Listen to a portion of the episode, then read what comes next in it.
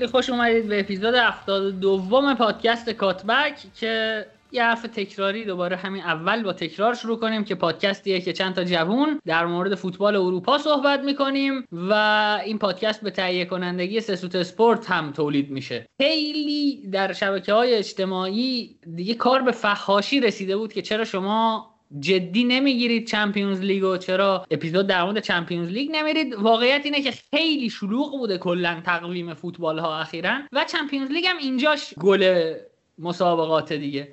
برنامه برای این شد که این اپیزود در خدمتتون باشیم با Champions League. ترکیب مفصلی هم هستیم. بدون فوت وقت و مقدمه و اینکه بخوایم وقت رو به سلام علیک طولانی تر بگذرونیم بریم سراغ بازی ها بازیایی که دو تا بازی برگزار شده تو مرحله نیمه نهایی. رئال چلسی یک یک و آقای پپ گواردیولا هم تونست دو یک پوچتینو رو ببره و توی بازی رفت سیتی در واقع پاریس سن رو شکست داد. با بازی رئال و چلسی شروع کنیم. عابد جان سلام در خدمتی آقا سلام خیلی مخلصم خوبی؟ شما شنونده های دوست داشتنی کاتبک و با مرام سلام عرض می‌کنیم. خدمت بچه هم خیلی وقت بود دور جمع نشده بودیم. آره بازی که شاید بگم بازی بود که واقعا قابل پیش بینی هم نبود. فکر کنم همه موافق بودن توی این قضیه که واقعا نمیشه پیش بینی کرد و گفت که کفه ترازو به سمت کدوم ور سنگینی می‌کنه. البته درسته که رئال یک طرف قضیه به حال پر افتخارترین تیم این رقابت ها هست درست. اما شرایط تیم به شکلی بود که خب تعداد مصدومیت های رئال و محرومینش خیلی زیاد بود و دست زیدان واقعا بسته بود. یعنی به این شکل بودش که هر دو تیم بهترین یازده نفرشون رو توی بازی گذاشته بودن. اما زیدان بهترین یازده تای موجود رو گذاشته بود و توخل بهترین یازده نفر ممکن رو گذاشته بود. از این نظر بازی این به این شکل شروع شد. خب رئال به همون شکلی که بازی لیورپول بازی کرد به همون شکل جلوی چلسی هم قرار گرفت. اما فکر می‌کنم نوید از نظر من بازی به این شکل بودش که هر دو تیم زمانی که توپ داشتن خوب بودن. و مشخص بود که چه برنامه هایی رو داشتن اما تفاوت دو تیم در جایی بود که توپ نداشتن و اونجا بود که چلسی یک سر و گردن با وجود کانته از رئال سرتر بود و بازی کلا به این سمت به نظر من چلسی خیلی نمایش بهتری داشت. رئال در کل 90 دقیقه فقط یک ضربه توی چارچوب تونست بزنه که اونم با هنر بنزما. که یکم به ورنر هم یاد بده اون ضربه رو تونست بزنه و چلسی نتونست از موقعیتش استفاده کنه. می‌شد که اصلا نیمه اول بازی به مثلا تموم بشه. اصلا اینقدر چلسی سوار بازی بود ولی خب یکم بی تجربگی شاید جوونی و نتونستن از موقعیت استفاده کنن و بازی یک یک شد و کاملا مجهول مون برای بازی برگشت. قبل اینکه بریم سراغ علی عباسی و حرفای اون رو بشنویم من آبد یه چیزی گفت من می‌خوام یه جمله از سامان زمانزاده توی توییتر نقل کنم در مورد کریم بنزما. گفت همیشه یکی کنار تو بوده که زیر سایش باشی در صورتی که هنر تویی هنر این فرشه. و حقیقتا کریم بنزما واقعا اگر نه ولش اگر تو یک دوره دیگه زندگی می‌کردیم که کریستیانو رونالدو نبود مسی نبود نمی‌دونم. عشق به این بازیکنای موبور قشنگ و اینا نبود. کریم بنزما پرستیده می‌شد توسط عده زیادی از آدما علی جان در خدمتی. سلام. آره این بازی واقعا بنزما یه ارزشایشو نشون داد که نمی‌دونستیم انقدر دیگه خوبه. زیدان این بازی سیستم 352 رو استفاده کرد. دقیقا همون کاری که جلوی آتالانتا کرده بود. جلوی آتالانتا هم چون حریفش با سیستم سه دفاع بازی می‌کرد زیدان از سیستم 352 استفاده کرده بود. این بازی فرقش این بود که جای فرلان مندی مارسلو بود که به نظر میاد اصلا با وینی جونیور هماهنگی نداره اصلا خوب با هم چیز نمی‌کردن. خیلی پیش میومد که با هم توی flank قرار می‌گرفتن. این اصلا حالت ایدئالی نیست. در صورتی که ما فرلان مندی رو می‌دیدیم که خیلی با وینیسیوس هماهنگه و یک جورایی می‌تونم بگم دلیل این که وینیسیوس این بازی کم فروغ بود حضور مارسلو کنارش بود. علاوه بر این رئال توی لالیگا هم دیدیم که جلوی ختافه و بتیس بازیکناش به شدت خسته بودن. مخصوصا مودریچ و بنزما هم یه مقداری. و خب دلیل حرفی که عابد زد که بدون توپ یه سر و گردن چلسی بالاتر بود همین تفاوت خط اول پرس مخصوصا بود که مودریچ معمولا اضافه می‌شد و مودریچ و بنزما بنزما بنزما مخصوصا اصلا روی خط دفاع چلسی فشار کافی نمیذاشتن که خب توی گل اول هم دیدیم که رودیگر که بازیکنیه که خب مهمترین ویژگیش پاس long range شه چقدر بهش فضا داده شده و از اون طرف خط دفاعی رئال به نظر من نقطه مثبتشون بود که هم میلیتائو هم واران هم ناچو این فصل در نبود سرخیو راموس این بار رو به دوش کشیدن. اول سلامی بکنم به شنوندگان و سریع بریم سراغ اصل مطلب. علی یه نکته رو گفت در مورد مندی و وینیسیوس. حالا در این بازی مارسلو به نظرم نقطه قوت رئال توی این فصل سمت چپش از این نظر بود که وینیسیوس می‌رفت روی flank جایگیری می‌کرد. مندی تو نیم فضا وای میستاد و توپای دوم که برمیگشت مندی در موقعیت خیلی مناسبی بود برای حمله کردن. اما این بازی مارسلو این ویژگی رو نداشت و اونقدر خوب نبود. حالا عین شما به نظر من مارسلو افتضاح نبود چون سر گلم روی سانتر مارسلو به نتیجه رسیدن و این نکته خیلی برای من مهم بود که رئال بیشترین کیفیت رو روی ضربات کاشته داشته تو لالیگا و کورنرها و خب تیم مثل چلسی من توقع داشتم یکم بهتر و هماهنگتر توی ضربات کورنر یارگیری بکنن که اون موقعیت بالاخره پیش نیاد. ولی در کل به نظرم فرلاند مندی این چند تا بازی که نبود بالاخره نشون داد که چقدر بازیکن موثریه. الان رئال بدون مندی فکر سه تا مساوی داده و خب این یکم ارزش های مندی رو میرسونه. از طرف دیگه به نظرم کریم بنزما واقعا یه مسابقه مثلا بعد از جدایی رونالدو کرده بود گفته من رویای توپ طلا رو دارم. به نظرم این فصل اگر رئال به اون چیزی که می‌خواد برسه فکر کنم دیگه شایسته ترین گزینه برای بردن توپ طلا امسال کریم بنزماست. ولی اگه برگردیم سری سراغ اصل مطلب به نظرم توی تیم چلسی حالا این کاری که توخل کرده بود که حضور همزمان سزار آسپیلیکوتا و کریستنسن جز سر صحنه گل که حالا یکم آسپیلیکوتا اشتباه کرد به نظرم تو بقیه دقایق بازی خیلی خوب جواب داد. و حتی این کاری که با wing back هاش کرده بود که تک به تک بشن عملا و با پاس های بلندی که میدن مدافعین یا هافبکاش مثل جورجینیو تو موقعیت تک به تک قرار بگیرن داشت عملی می‌شد. ولی خب یکم بدشانس هم بود چلسی که این موقعیت هاش به ثمر ننشست. سلام عرض می‌کنم خدمت همه شنوندگان. ولی می‌خواستم دو تا نکته رو اشاره کنم. یکی این که قبلا یه بازی یادمه که رئال 352 بازی کرد و مندی به عنوان overlapping center back بازی می‌کرد و مارسلو wing back بود و زمانی که حمله می‌کردن و رئال مالک توپ بود یه حالتی پیش میومد که مندی می‌رفت لب خط و تو flank قرار می‌گیره و مارسلو به خط هافبک اضافه می‌شد. و خب وقتی که مندی حضور داشت و مارسلو هم به عنوان wing back بازی می‌کرد مندی می‌رفت لبه خط و مارسلو به خط هافبک اضافه می‌شد و توی این بازی با حضور کانته که خب مدریچو بسته بود یه جورایی خب کار رئال سختتر شده بود چون خب یه جورایی بار خلاقیت خط هافبک روی مدریچه و از اون مارسلو همونطور که اشاره کردیم با وینیسیوس خیلی تو flank با هم قاطی می‌کردن به نظر من. و نکته دوم اینه که با حضور کوواچیچ به نظرتون چلسی چطوری بازی می‌کرد؟ اول من می‌خوام یه صحبتی در راستای حرفای علیرضا بکنم. دقیقا نقشی که مهاجمین هر دو تیم یعنی بنزما رو که ما کاملا می‌دونیم که چطور مدافعان حریف رو با خودش می‌کشه و فضای پشتشون رو خالی می‌کنه برای وینگرای سرعتی رئال خب با فشاری که کانته و میس ماونت با دوندگی بیامانشون رو خط هافبک رئال گذاشته بودن عملا این کار غیر ممکن بود و نمی‌تونستن اون کار رو انجام بدن. ولی از طرف دیگه هم جالبی که مهاجمین چلسی هم اون شهوت رانین بیهایندی که همیشه داشتن و کنار گذاشته بودن و سعی می‌کردن این کارو بکنن و فضای پشت رو برای مخصوصا آسپیلیکوتا و چیلول آماده بکنن مهیا کنن که اینا از پشت فرار بکنن. ولی میلیتاو به نظرم تو این بازی یکی از باهوش ترین می‌تونم بگم عمل کرده یک دفاع رو داشت که اصلا گول این حربه رو نخورد. یکی دو بار فرار کردن ولی تا دیگه در کل 90 دقیقه تونستن کاملا کنترل بکنن بازی رو و این حربه توخل شکست خورد به نظرم. درباره کوچیچ هم که مجید میگه مجید به نظرم کوچیچ بیشترین کیفیت و مزیتی که به تیم میده دقیقا زمانیه که تیم توپ رو نداره. چون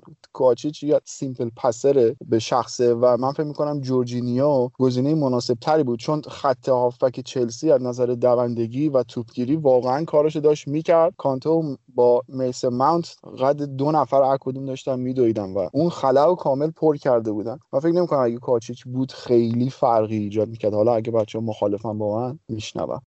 در مورد کوواچیچ بگم که به نظر من مهمترین کیفیتی که کوواچیچ به بازی چلسی مخصوصا می‌داد چیزی بود که ما نمی‌دونستیم کانته داره. یعنی نمی‌دونستیم کانته به این خوبی داره. این فرارهایی که کانته از جناح راست می‌کرد و حمل توپهایی که می‌کرد و وقتهایی که یه underlap انجام می‌داد این کاری بود که اگه کوواچیچ حضور داشت انجام می‌داد. که خب به نظر من توخل نمیومد خصوصیات دفاعی خیلی خب خودمون می‌دونیم که چقدر خوبه کانته رو بذاره کنار و کوواچیچ رو بازی به نظر من کوواچیچ حتی بازی هم نمی‌کرد. در مورد صحبت های علیرضا بگم که به نظر من خب آسپلیکوتا کریستنسن که خیلی ایده خوبی بود از سمت توخل برای کنترل کردن فرارهای وینیسیوس جونیور. ولی زیدان هم از این wing back های قد کوتاه چلسی استفاده کرده بود. شما اگه دقت کنین تک تک سانترای رئال به تیرک دورتر چلسی فرستاده می‌شد و دقیقا هدفشون استفاده از قد کوتاهتر چیلول و آسپلیکوتا بود که خب سر گل هم دیدیم همچین اتفاقی افتاد و توپ اول رو رو سر چیلول زدن که پاس رسید به بنزما و گل زد. در مورد مارسلو هم بگم که مارسلو خب از نظر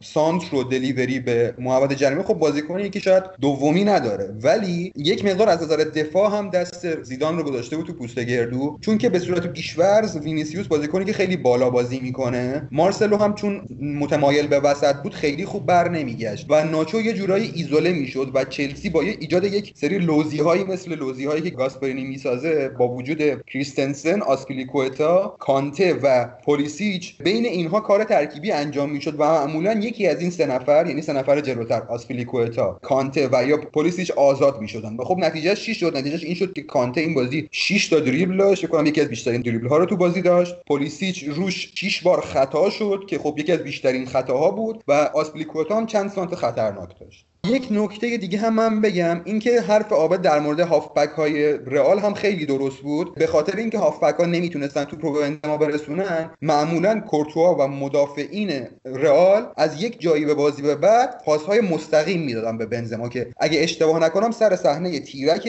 رئال و صحنه که منجر به کرنری که منجر به پنالتی شد دقیقا توپ مستقیم یک بار از واران یک بار هم از کورتوا به بنزما رسید. خب علی اون چیزی که من می‌خواستم بشنوم که برم بالای منبر بهم گفت و اون تعداد دریبلای کانته بود و اینجا من می‌خوام از زیدان دفاع کنم حقیقتا. ببینید من خیلی بحثی ندارم که برنده تاکتیکی این بازی توخل بود یا زیدان. اصلا اینجوری نیست. فقط می‌خوام در مورد یک چیزی یک استراتژی که زیدان توی این بازی به کار برده بود صحبت کنم و اونم اینکه این تنها به نظر من یکی از پرکاربردترین یا کاراترین استراتژی هایی بود که زیدان می‌تونست انتخاب کنه. ببینید اگر بازی های قبلی چلسی رو هم دیده باشیم یکی از تفاوت هایی که داشت نقش کانته توی کری یا حمل کردن توپ بود و عجیب بود. من واقعا انتظار نداشتم این نقش رو کانته به عهده بگیره که یه رانهای بسیار زیادی با توپ داشته باشه و زیدان در واقع اومده بود یه دفاع چهار نفره که فرناندز دفاع چپ بود واران و میلیتا دفاع وسط و کارواخال دفاع راست با مارسلوی که بهش میگن البو یا آرنج و در واقع اون پترن حرکتی مارسلو بود که به رئال توضیح می‌داد که کی باید سویچ کنه روی سه دفاعه و کی پنج دفاعه بشه و مارسلو هم اضافه بشه. و می‌دیدید که تنها چیزی که می‌تونست حضور مثلث آسپلیکوتا پولیشیچ و کانته در وسط زمین رئال رو و اونورم ماونت چیلول و کانته دوباره خونسا کنه این بود که شما بتونی زمانی که توپ نداری با چهار دفاع بازی کنی و مارسلو آزاد بشه برای اینکه برتری عددی رو توی پرس اضافه کنه؟ زمانی که توپ داری ببخشید. و اون چیزی که باعث می‌شد رئال پترن حت دفاعیش رو توی سویچ های بین چهار دفاعه و پنج دفاعه یا سه دفاعه در واقع تشخیص بده نقش مارسلو بود که میگم بهش میگن البو یعنی آرنج مفصلیه که خط دفاعی رو حول اون شکل می‌گیره. و مارسلو توی زمانی که توپ داشت رئال تبدیل می‌شد به یک بازیکنی که باید توی انتقال نقش میداشت باید نقشش رو توی ایجاد برتری عددی برای رئال ایفا می‌کرد. و زمانی هم که توپ نداشت باید میومد و به رئال در واقع اون پالس رو می‌داد که ما باید به دفاع پنج نفره سویچ کنیم تا بتونیم دوتا مثلث کنار زمین چلسی رو که با محوریت کانته تشکیل می‌شد خونسا کنیم. و خب این وسط این نقشه برای خونسا کردن این دو نفر یه نفر دیگه هم توی ترکیب رئال قربانی می‌شد که اون کروس بود. شما اگر برید نگاه کنید average position کروس رو توی پایان بازی. کروس از کاسمیرو عقبتر بازی کرده. یعنی به عنوان یه شماره هشت جایگاه شماره هشت تیم اونجا نیست. و میگم این تنها راهی بود که زیدان می‌تونست با این ترکیب جلوی این برنامه چلسی رو بگیره که به نظر من امتحان کردنش هم نشان دهنده عقلانیت ولو اینکه توی دو فاز کروس رو قربانی کنی.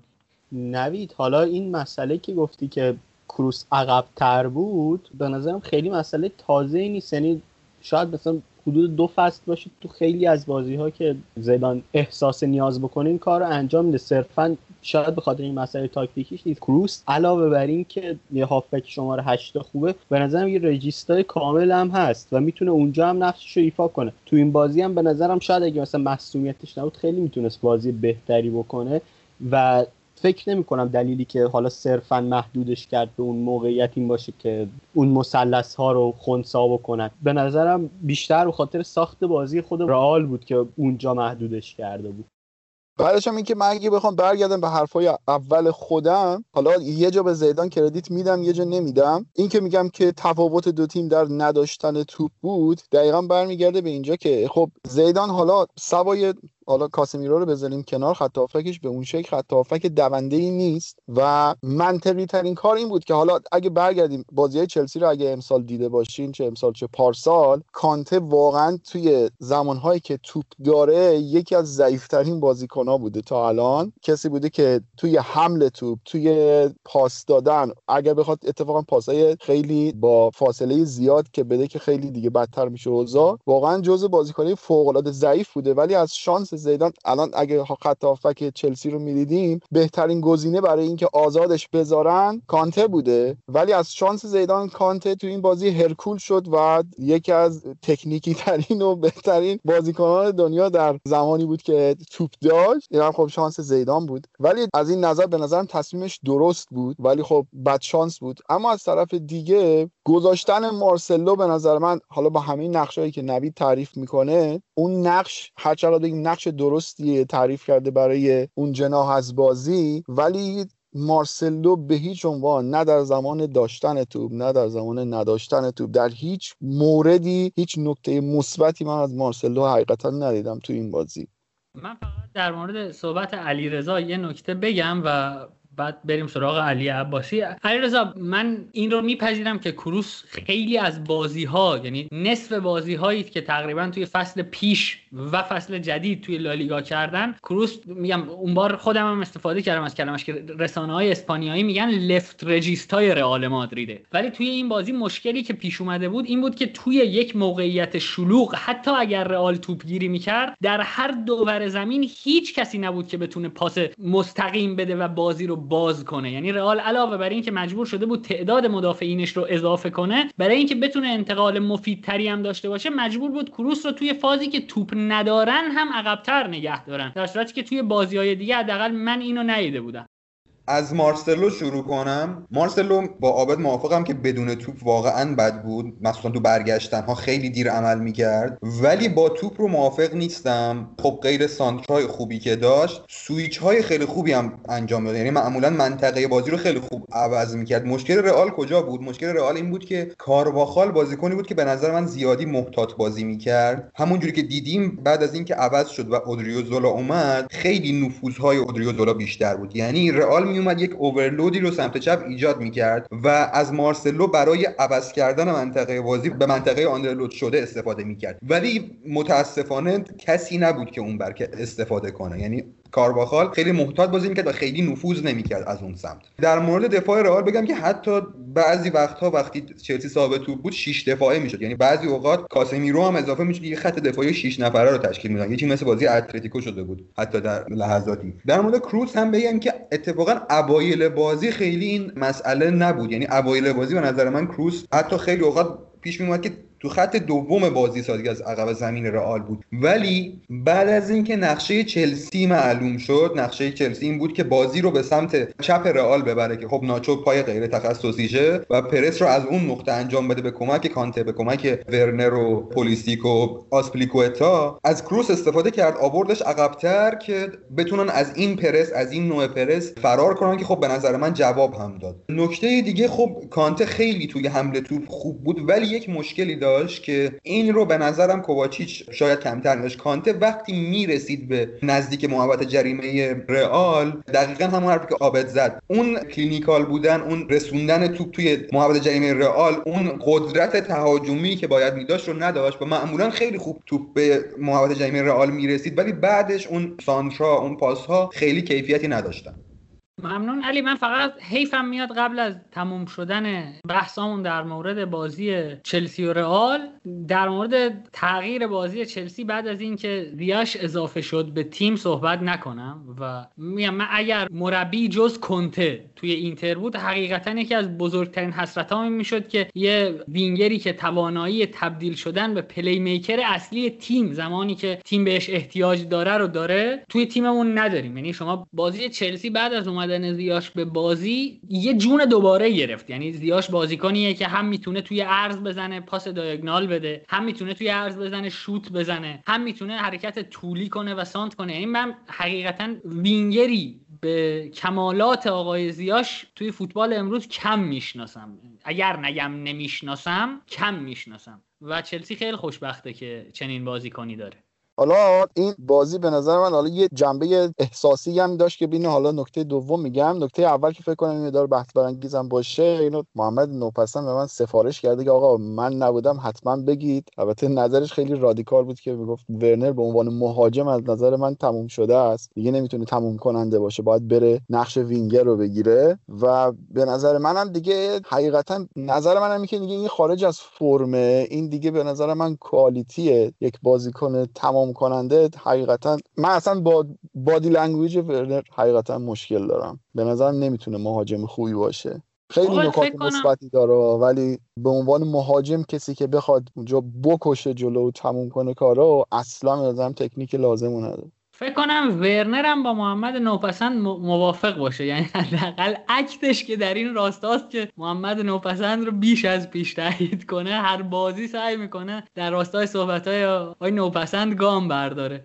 علی عباسی عزیز گویا می‌خواد که از ورنر دفاع کنه و در خدمتشیم خب اتلتیک یه مقاله منتشر کرده بود اخیرا که conversion rate موقعیت های بزرگ ورنر رو توی فصول مختلف گذاشته بود که خب نشون می‌داد فصل اولی که اومده بود لایپزیگ مثلا یه conversion rate نزدیک 50 درصد داشت بعد دو فصل 30 درصد شده بود جزو بدترین های لیگ بود دوباره فصل بعد شده بود فصل آخرش توی لایپزیگ شده بود 60 درصد. و خب این بازیکنی که به نظر من خیلی از نظر روانی شناسی باید روش کار بشه اعتماد به نفسش بره بالا ولی گلزنی رو بذاریم کنار توی همه چیزهای دیگه یک مهاجم به نظر من انقدر خوبه. یعنی مثلا شما گل اول چلسی رو نگاه کن ورنر میاد سمت مدافع های رئال بعد میره عقب. حواس دو تا از مدافع های رئال یعنی حواس واران و میلیتائو کاملا بهش پرته و پلیسیش از اون پشت یک رانی رو انجام میده. و قشنگ توی هر بازی با حرکت هاش مدافع رو با خودش میکشونه. یعنی این کوالیتی بدون توپ رو خیلی داره. توی پرس فوق العاده است. رئال هر موقع پاس به عقب می‌داد قشنگ ورنر روشون فشار میداشت کاملا یکی از دلایلی که چلسی انقدر بدون توپ خوب بود به نظر من انرژی خیلی زیاد ورنر بود. به نظر من این تمام کنندگی خیلی بدش چیزی نیست که قرار باشه بمونه باهاش. علی من اینجا نوشته بودم اینکه این جمله رو بگم من تا چون اول بازی رو شما در موردش صحبت کردید یادم رفت که می‌خواستم بگم گل چلسی بیش از اینکه محصول پاس رودیگر و فرار پولیسیچ باشه محصول فالسران آقای ورنر بود. یعنی این کاملا اینجا باید موافقم. و منم نظرم حقیقتا این نیست که ورنر تموم شده. من میگم ورنر نظرش اینه که خودش تموم شده. وگرنه میگم عوض شدن کشور واقعا چیز کمی نیست. قبلا فکر کنم خود توی خود کاتبک هم صحبت کردیم. مخصوصا از آلمان به انگلیس انگلستان یعنی دو تا فوتبال کاملا متفاوته و دو تا شرایط کاملا متفاوته. خیلی هم ندیدیم فوتبالیست های آلمانی حالا کروس رو فاکتور بگیرید. برن جاهای دیگه و مثلا به همون عمل کرده ادامه بدن. یعنی من حداقل یادم نمیاد بجز مثلا اون سه تا آلمانی که اومدن اینتر و ماتئوس و کلینزمن و اونا که اونم اینتر بوده و یعنی نمیشه که credit ش رو به پای آلمانیا نوشت. این جمله آخر منم نادیده بگیرید. بچه ها اگر نکته دارید بگید دیگه. اگر نه که یعنی باید علاوه بر این کشور عوض شده ما المان مثلا کووید رو هم بیاریم که خب طرف اومده یه کشور جدید از همه اطرافیانش جدا شده و اومده توی موقعیت قرنطینه قرار گرفته با هیچکی قرار نیست ارتباط داشته باشه. یکی از دلایلی که اصلا کاوانی می‌خواست از منچستر بره بوکا جونیورز همین بود که طرف اومده یه کشور جدید هیچکی رو نداره با خانواده‌اش اونقدر در ارتباط نیست نمی‌تونه رفت آمد داشته باشه چه می‌دونم بیرون بره خیلی و خب این خیلی مشکل بزرگیه و این مسئله تو بازیکنهای جوون به نظر من بیشتر مشکل ایجاد می‌کنه. و به نظر من باید به ورنر فرصت داده بشه. نظر محمد به نظرم از رادیکال هم یه چیزی برتره ریشه پنجم ششم آقا من نظر محمد اینجوری اصلاح بکنم که به عنوان یک تمام کننده میگه تمام شده است. حالا من اونقدر نظرم رادیکال نیست ولی از این نظر باهاش کاملا موافقم که ورنر به نظرم تغییر پستش می‌تونه بهش کمک بکنه. این تمام این خصوصیات مثبتی که شما دارین میگین و من هم قبول دارم خب اینو می‌تونه بیاد تو پست وینگر ازش استفاده بکنه و تمام همین خصوصیات داشته باشه فقط نقش تمام کنندگی از رو دوشش برداشته بشه. یعنی دقیقا کاری که لیورپول با سلام محمد سلام میاد مهاجم نوک صرفا یک زباله محضه ولی توی وینگر یه چیز دیگه است.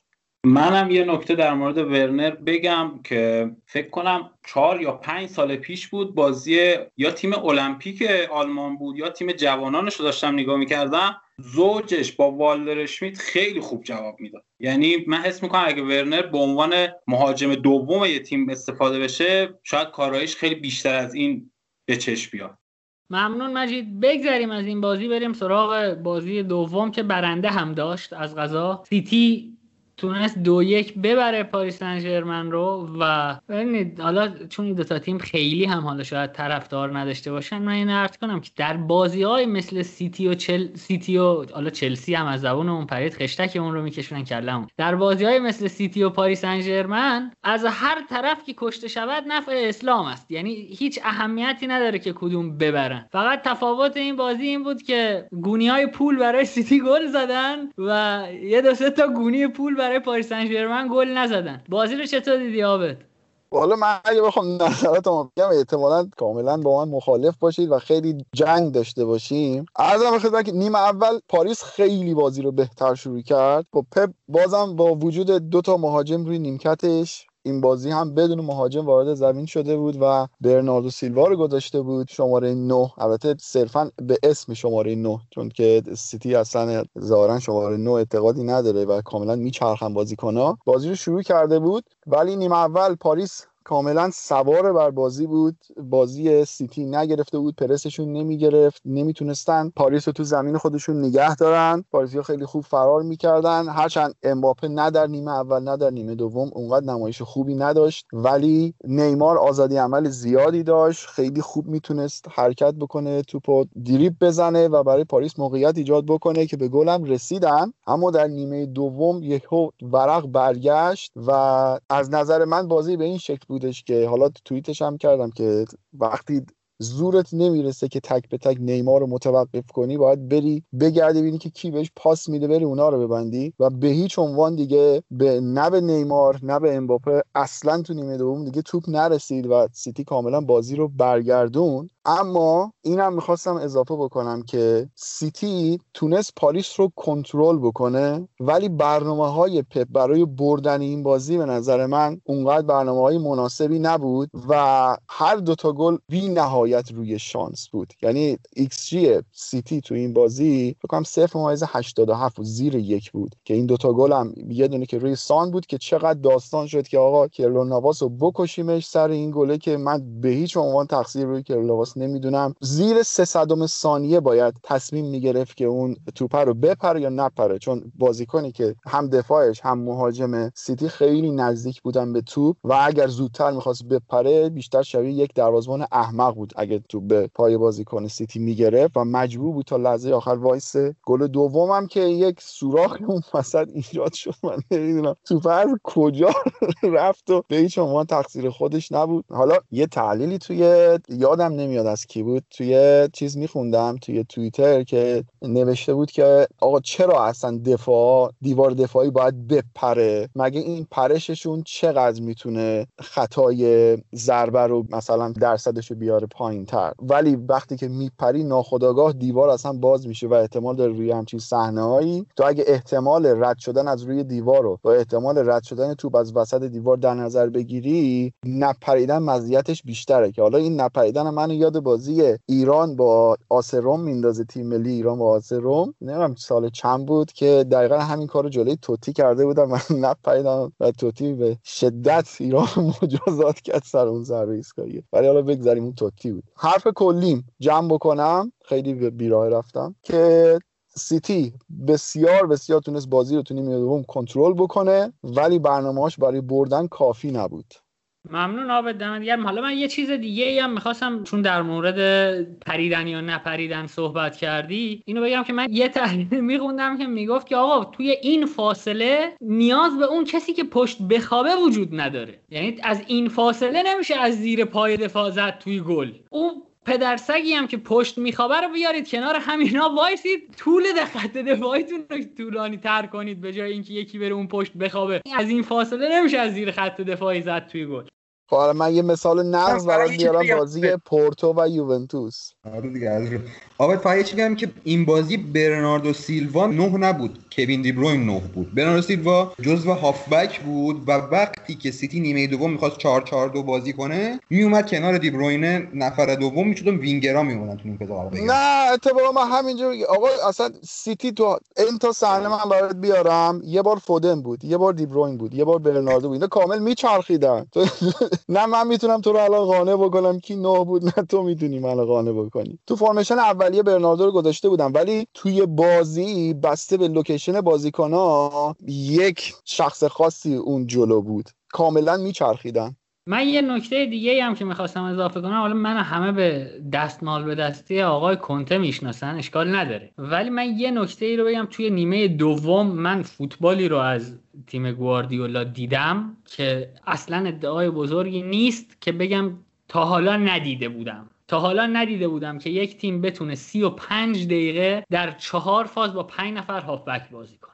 با تعویض کانسلو و زینچنکو اتفاقی که افتاده بود توی سه فاز آقای گواردیولا سی و پنج دقیقه با پنج هافبک بازی می‌کرد و از این طریق بود که تونست نظاره توپ به نیمار و امباپه برسه. یعنی برتری عددی عجیب و ریسکی که روی خط دفاعیش کرد. با اضافه کردن واکر و زینچنکو به وسط زمین. این چیزا هست که حقیقتا من میگم پپ نابغه است. اصلا ببازه این بازی رو. این لحظه ای که حالا برای من مخاطب جدی فوتبال میآفرینه و من مثل یه بچه 8 9 ساله میشینم جلو تلویزیون ذوق می‌کنم با این پیشورد که من از هر کسی که از نزدیک بارسلونا رد شده باشه متنفرم. یعنی از پپ گواردیولا حقیقتا من بدم میاد. ولی بد اومدن و نفرت باعث نمیشه در تحلیل تاثیر تاثیر گذاشته باشه. این آدم نابغه است. یکی از بهترین لحظاتی بود که من توی فوتبال دیدم. بدون هیچ گونه اقراقی بعد از این همه تعریف و تمجیدی که از آقای گواردیولا کردم یه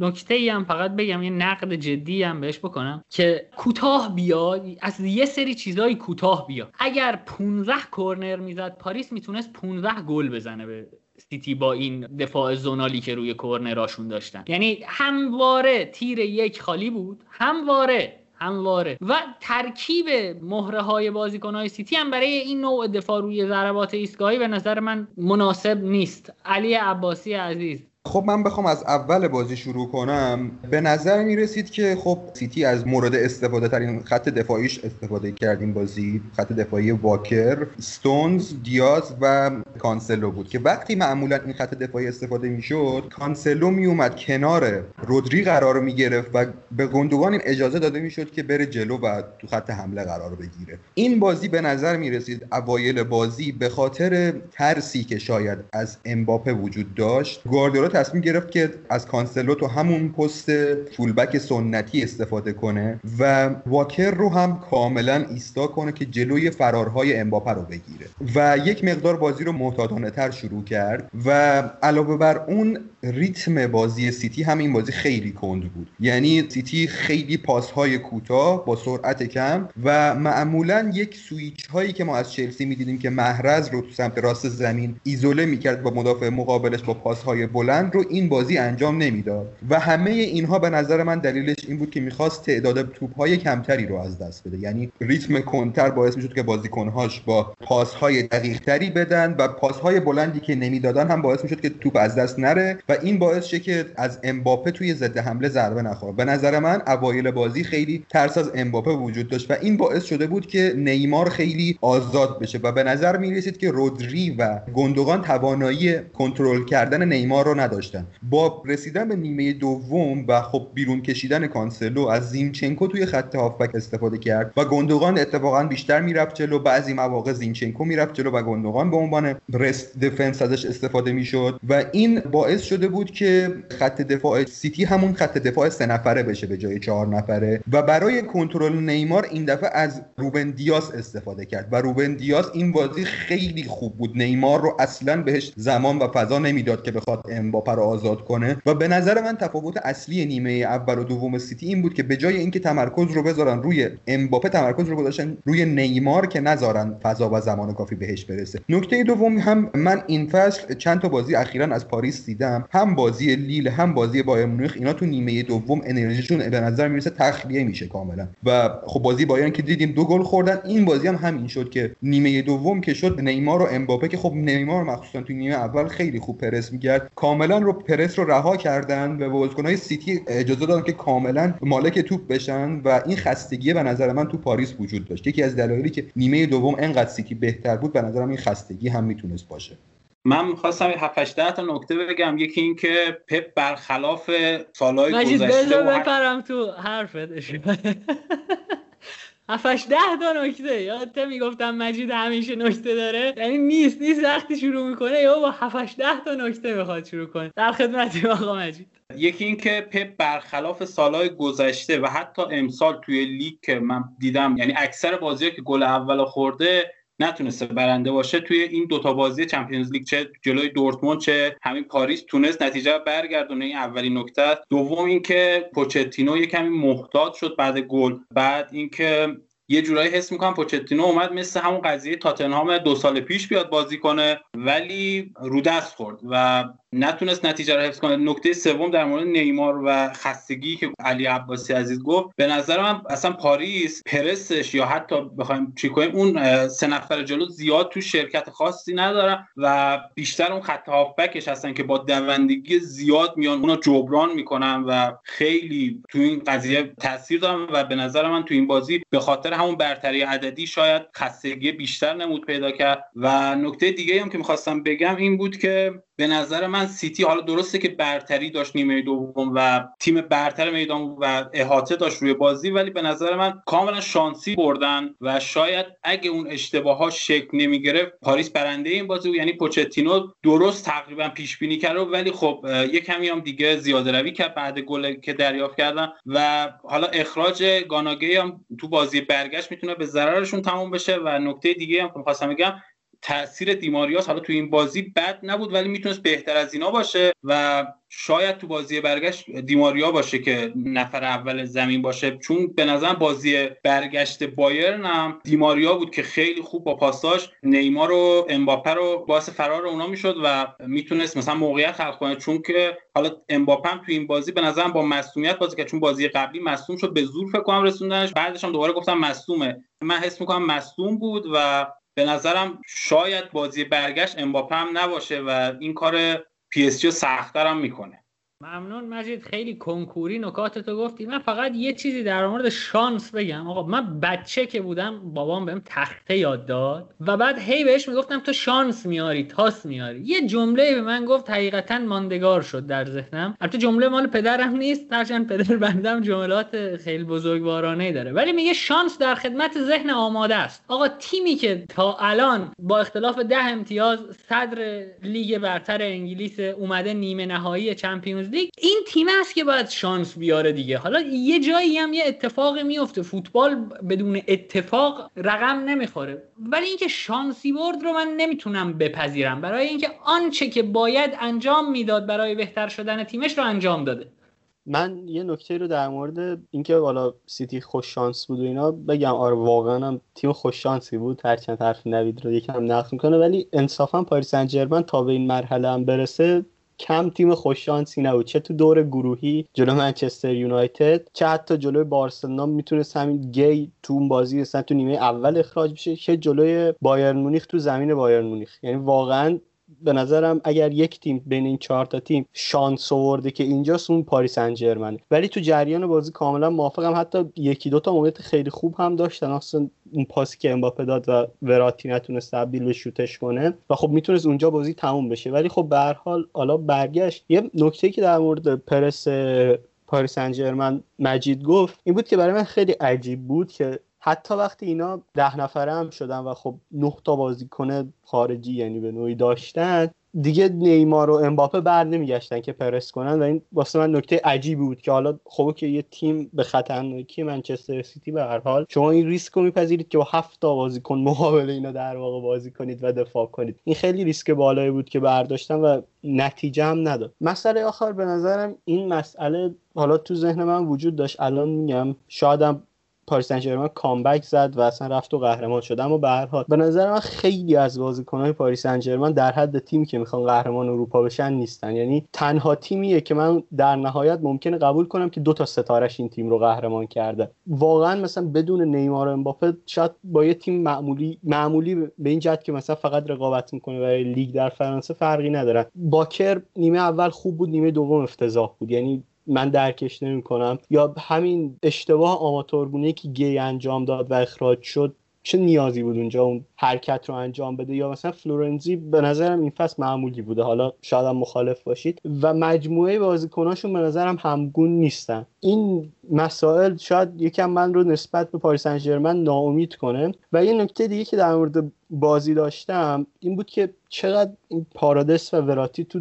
طول بازی با هم دیگه هماهنگ بودن و چقدر وقتی وراتی تو خط آفک پاریس سن باشه اصلا یک لول این تیم بالاتر بازی می‌کنه. هم تو بازی رفت جلوی مثلا بارسلونا خیلی عمل کردش مطلوب بود. هم این بازی به نظرم یکی از بازی خوبش بود علی رغم اینکه نتیجه رو در نهایت پاریس سن داد به منچستر سیتی. ما یکم به مارکینیوش هم کم لطفی می‌کنیم. به نظر من اونم جز ستاره های پاریس مارکینیوش هم به نظرم واقعا بازیکن خوبیه. جا انداختم بگمش. به نظرم هم تو ولی... دفاعی بازیکن خوبیه هم تو دفاع هست دقیقا. ولی من حرفتو کاملا قبول دارم که لول بازیکنهای پاریس توی نقاط مختلف زمین اونقدر همگون نیست. البته این یه جورایی مثلا تیپیکال تیمای دو دهه پیشه که به این شکل بودن که توی چند تا نقطه ستاره داشتن بقیه بازیکنهای تیم بیشتر کارگرای اون ستاره ها بودن. ولی قبول دارم که مخصوصا دو تا فولبکش با بقیه تیم تفاوت خیلی کهکشانی دارن. خیلی اختلاف زیاده. این یه مطلب. مطلب دوم دقیقا اخراج می‌خواستم بگم. اخراج ابلهانه ادریسا گاناگی که مثلا چرا اونجا باید اون حرکت انجام می‌داد و تیمی که تحت فشاره رو بیشتر تحت فشار میذاشت. یه چیزی هم اصلاح بکنم که من درباره شانس بذار حرفمو اینجوری تکمیل بکنم. درسته که ما نمی‌تونیم فاکتور شانس رو ندیده بگیریم توی بازی. ولی من نمی‌تونم به پپ بابت بردن این بازی کردیت آنچنانی بدم. به نظرم اول گفتم برنامه های پپ برای رسیدن به دروازه پاریس برنامه های خوبی نبود و عملی نشد. یعنی واقعا اگه اون دوتا اتفاق نمیافتاد فقط یک بار تونستن رد بشن اون برنامه پپ دیگه همه می‌دونن که به چه شکل دیگه. فقط یک بار تو نیمه اول فودن تونست رد بشه و با دروازبان تقریبا تک به تک بشه که من چقدر از این دروازبانایی که خروج علکی نمی‌کنن بیشتر دارم لذت می‌برم. مجبور کرد فودن رو که با تمام حالا این همه به نواس انتقاد کردیم ولی نمی‌تونم روی عکس العملش توی تک به تکی با فودن شد ازش رد بشم این سنه رو نادیده بگیرم. این که اگر دو قدم نواس میومد بیرون فودن می‌تونست خیلی راحت دروازه رو باز بکنه. ولی موندن نواس سر جاش حالا خیلی به دروازه‌بان انتقاد میشه که شما شهامت بیرون اومدن ندارین باشه ولی خیلی جاها تو نیازه که بیرون نیای و مجبور بکنی بازیکن حریفتو که با قدرت هرچه تمامتر و با ریسک خیلی بالایی فقط ضربه رو بزنه که خب نواس هم تونست خیلی راحت توپ رو دفع بکنه. ولی در ادامه بازی تونست پاریس رو کنترل بکنه. ولی خودش برای اینکه به دروازه پاریس برسه برنامهش جواب نمی‌داد و یه چیز دیگه یه انتقادی که به پچ دارم این که گل اولو خوردی دیگه از اون چپیدن توی block دفاع خودت باید میومدی بیرون دیگه وقتی دیدی که خط هافبک تو دیگه از دست دادی حداقل بیا که بتونی خط هافبک سیتی رو تحت تاثیر قرار بدی و یه جوری بازی رو پینگ بکنی. حالا سیتی هم توپو گرفته بود یعنی تنها جایی که من میگم مالکیت بالا خیلی شاید بگم منطقی میشه شاید روی این قضاوت که آقا ما زمانی که توپ داریم شاید شانس گل خوردنمون کمتر باشه. اینکه بالاخره حریف برای زدن گل باید توپ داشته باشه و ما وقتی بهشون توپ ندیم شانس گل خوردنمون هم کمتر میشه. سر همین بود که دیگه می‌تونم بگم دیگه در دقیقه یه رو به آخرم که کامل بازی رو تو عرض واسه خودشون میبردن و میآوردن. خیلی خواب آور بود واقعا در 15 دقیقه آخر که سیتی کامل توپو داشت و حالا پاریس هم ده نفره شده بود ولی هیچ تلاشی برای اینکه اون توپ رو پس بگیرن از طرف پوچتینو نمی‌دیدیم. برگردم به حرفای مجید که آفرین چه مثال درستی زدی اتفاقا تو همون بازی تاتنهام و سیتی هم پوچتینو دقیقه پنج که دو یک جلو افتاد نیدم چرا سیر شد اینقدر سریع. نمی‌دونم یعنی این توقع رو نداشت که سیتی می‌تونه دو تا گل دیگه بزنه که خیلی کودکانه بود. و اگر یورنته تو اون بازی با ناکجا آبادش گل نمی‌زد شاید اون بازی هم از دست رفته بود برای تاتنهام. یعنی یه کورنر هم سر یک اتفاقی تونست به بازی برگرده. و این انتقاد من به پوچتینو میپذیرم که خیلی زود محتاط میشه و محتاط شدنش می‌تونه تیم رو مثل این بازی به درد سر بندازه.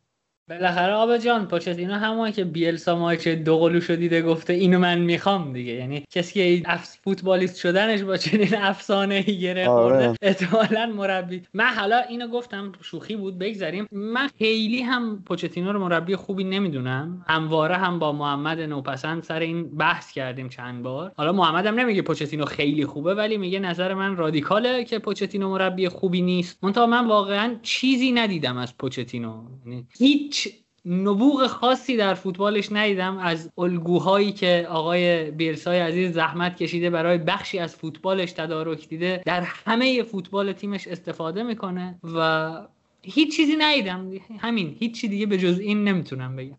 آره راستش من خیلی طرفدار سبک بازی پوچتینو هم. یعنی کاملا تو تیمش این رو می‌بینم. همین بازی هم مشخص بود. سیتی این بازی اوایل بازی پرس 4 3 3 می‌کرد. که خب باعث شده بود که پارادس بیاد عقب به دفاع اضافه بشه و مارکینیوس و پارادس خیلی range پاس خوبی داشتن. یعنی یا پاسهای قطری می‌دادن به فلورنزی و باکر یا پاسهای عمودی می‌دادن به نیمار و دیماریا که عقب می اومدن یعنی من توی تاتنهام هم اینو دیده بودم که تیم های پوچتینو تا یک کانال پیدا می‌کنن سری پاس عمودی میدن و چند خط پرس تیم حریف رو جا می‌ذارن. در مورد گواردیولا باید بگم که این بازی خیلی به نظرم با ریسک مهندسی شده می‌تونم بگم بازی کرد. دقیقا حتی می‌تونم بگم که پاسهای عرضیش رو با توجه به لول ریسکی که می‌خواست انجام بده تنظیم می‌کرد. تو تیم های گواردیولا دیده بودیم که بازی هایی که تو Champions League این چند فصل حذف شده بود یک چند تا الگوی خاص داشتن. یکی این بود که خیلی ترکیب های عجیب غریب یهو میچید توی بازی مثل بازی لیون که یهو سه دفاعی کرد با حضور فرناندینیو. ولی این بازی با یکی از مورد استفاده ترین ترکیب هاش شروع کرد.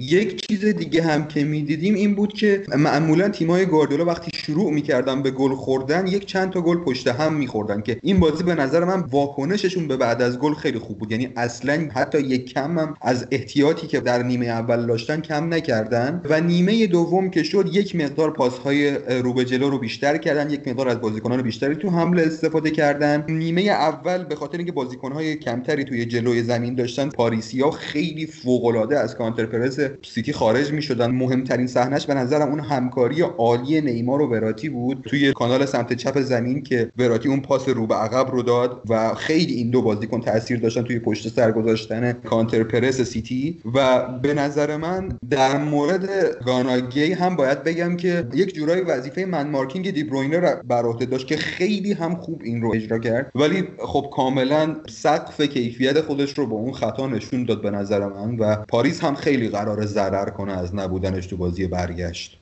و علی من اینم بگم اضافه بکنم به انتقادایی که به پوچتینو داشتم. اینکه سیتی این هدیه رو هم داده بود که با نذاشتن استرلینگ توی بازی عملا اون بازیکنی که بخواد پشت دفاع شما فرار بکنه رو نداشت و این اجازه رو راحت به شما می‌داد که بخوای بیای بیرون. ولی باز هم این ریسک رو قبول نکرد که پوچتینو بخواد یه مقدار تیمش رو بیاره بالاتر که هرچند بعد از اخراج گانا گی دیگه کلا نشدنی بود عملا این. اگه می‌خواست بیاد بیرون خودکشی می‌کرد مجبور شد که دیگه بازی رو به همین شکل ادامه بده. تا دقیقه 90 یکم هم ما 90 دقیقه کم لطفی می‌کنیم نسبت به پوچتینو. به نظرم عملکردش با تاتنهام در طول این 5 6 سالی که توی تاتنهام بود فوق العاده بود. همین الان هم توی پاریس. حالا شما هر چقدر اسمش خوش شانسی بذارین. اتفاقا قبول دارم بازی رفت با بایر خیلی خوش شانس بودن. ولی بازی برگشتن به همون حد من فکر می‌کنم بایرن خوش شانس بود که گل‌های زیادی رو دریافت نکرد. در رابطه با پپ که میگی که وقتی گل می‌خوره رگباری گل می‌خوره دقیقا من برگردم به حرف نوید این که می‌تونست این اتفاق بیفته. فقط اگه پاریس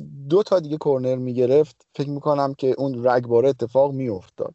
آقا داره شاید من حقیقتا کم لطفی می‌کنم. من بایاس ذهنی هم حقیقتا نسبت به پوچتینو دارم. یعنی از پوچتینو زمانی که تو تیم ملی آرژانتین بازی می‌کرد بدم میومد حقیقتا. یعنی این بایاس ذهنی رو هم دارم. بله. تقصیر خودش نبود. کلینا اشتباه گرفت. من من از پوچتینو حقیقتا بدم میاد. به همون دلیلم. شاید به این دلیل حقیقتا. میام اصلا انکار نمی‌کنم که نسبت بهش پیش ذهنی دارم.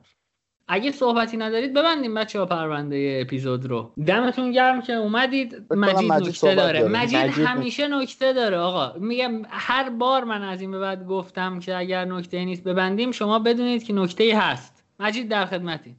یکی این که در مورد بازی برگشت و غیبت گی صحبت کردیم من اگه که یعنی یه گزینه پیداشه بیاد تو خط دفاع کنار کیمپمبه بازی کنه شاید بتونه مارکینیوش رو یه خط بیاد جلوتر و به جای گی ازش بازی بگیره. نکته دیگه هم این که در مورد یعنی حالتهای مختلف داشتن بررسی کردم شاید درکسلر حتی اضافه بشه و مثلا وراتی و پارادیس عقبتر بازی کنم و مثلا درکسلر جلوتر بازی کنم چون جلو بایرن هم بازی برگشت بکنم درکسلر بازی کرد اگه اشتباه نکنم. و چیزی که مثلا میگم یه پیش بازی اگه بریم در مورد بازی های برگشت هم به نظرم بد نباشه. اگه موافقین.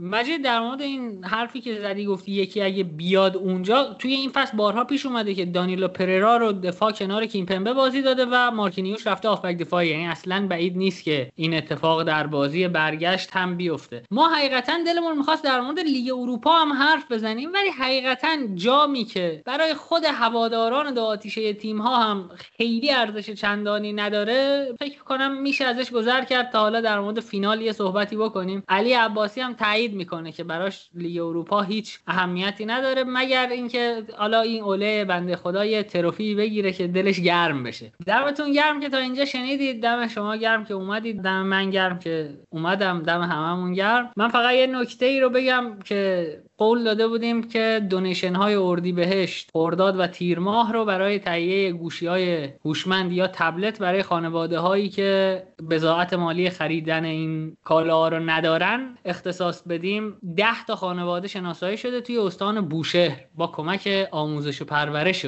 استان بوشهر که یکی از دوستان امین خودم هم اونجا است. یک معلم زحمت کشیده و استفاده کرده این خانواده ها رو شناسایی کرده و تا اینجای کار پول یه دونه از این گوشی ها هم جور شده. دمتون گرم. لینک های دونیشن ما توی توضیحات اپیزود هم هست توی شبکه های اجتماعیمون هست. اگر دوست داشتید با ما توی این فرایند همکاری کنید کمک کنید و دخیل باشید ممنون میشم. بریم سراغ حرفای تکراری. کاتبک رو می‌تونید از همه اپلیکیشن های پادگیر هم از کست باکس گوگل پادکست اپل پادکست و به توصیه آقای عباسی اسپاتیفای مخصوصا بشنوید و همزمان روی کانال تلگرام ما هم آپلود میشه. ما توی تلگرام توییتر و اینستاگرام با ID کاتبک underline IR در خدمتتون هستیم. اخبار مربوط به پادکست اونجا منتشر میشه و توی اینستاگرام که یه تیم تقریبا میشه گفت 24 ساعته پای کارن و page همیشه update از نظر اخبار و می‌تونید اونجا هم ما رو دنبال کنید و لذت ببرید. خیلی مخلصیم. دو نکته همیشگی اگر فکر می‌کنید کاتبک محتوای مفیدی داره به دیگران معرفیش کنید و ما رو هم بیرحمانه نقد کنید. یکی از شنوندگان گفته بود که حالا شما که میگید اگر محتوای کاتبک محتوای مفیدیه معرفیش کنید. خودتون هم اگه پادکست خوبی می‌شناسید معرفیش کنید. پادکست رو می‌ذاریم برای هفته آینده پادکست بهتون معرفی می‌کنیم. الان یه محصول خوب بهتون معرفی می‌کنیم محصولی که تیم Tactical Analysis آماده کرده و محمد نوپسند عزیز آماده کرده در مورد آموزش نکات تاکتیکی فوتبال و آنالیز. لینک خرید اون رو هم توی توضیحات پادکست می‌ذارم. می‌تونید اون رو هم بخرید و فکر می‌کنم اگر دو سه بار هم کاتبک شنیده باشید می‌دونید که محتوایی که محمد تولید می‌کنه انقدر سعی و تلاش و حساسیت و البته دانش درش هست که بتونه براتون مفید باشه. خیلی مخلصیم. خدا نگهدار.